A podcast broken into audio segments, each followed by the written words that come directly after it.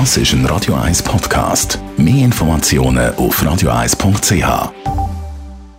Der Radio 1 Beziehungstyp mit der Paartherapeutin Danja Schifftan. Tanja Schifftan, Radio 1 Beziehungsexpertin.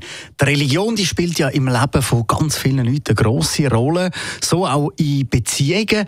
Wie groß ist der Einfluss von Religion auf Beziehungen und natürlich auch auf Sexualleben?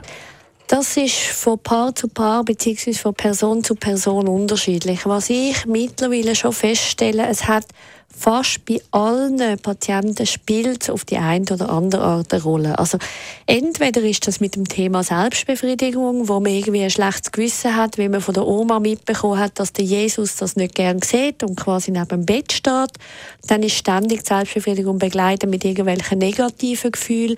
Dann geht es um das Thema vor der Ehe, Sex haben, ja oder nein, wo dann häufig so mit sehr vielen negativen Emotionen verbunden ist, weil eben andere Götter, andere Religionen finden, das geht so irgendwie nicht. Also das heißt, Sexualität ist häufig in ihrer ganzen Entdeckungsvielfalt gehemmt durch irgendwelche Religionsvorstellungen. Was ich dann wiederum sehr spannend finde, ganz viele Paare machen sich dann so lustige Ausweg, wie zum Beispiel, dass sie dann Analsex haben, weil das ja nicht eigentlich Sex ist. Oder sie machen Oralverkehr oder irgendwelche Spiele rundherum, die tatsächlich sehr kreativ sind, wo aber natürlich eine Art Mindfuck ist. Also man verdrüllt es einfach ein bisschen anders und schon geht es für einen wieder auf. Wie kann man aus dieser Spirale ausbrechen, damit man dann eben doch ein erfülltes Sexleben hat?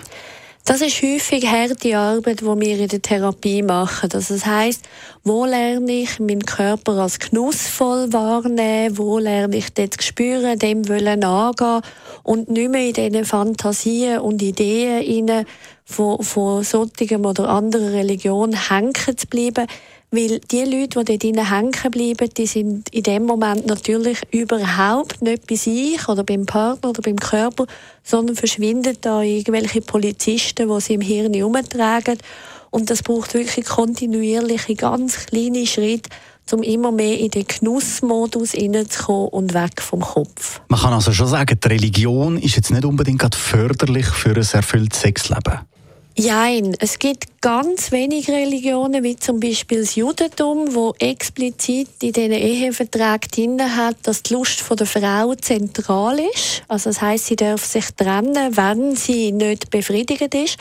Aber das kommt wirklich in äußerst wenigen Religionen vor und auch in denen, wo es quasi vorkommt, wird es dann häufig nicht danach gelebt. Danke vielmals, Radio 1 Beziehungsexpertin Danja Schifftan. Die Frage, die wir heute nachgegangen sind, welchen Einfluss hat die Religion aufs Sexualleben?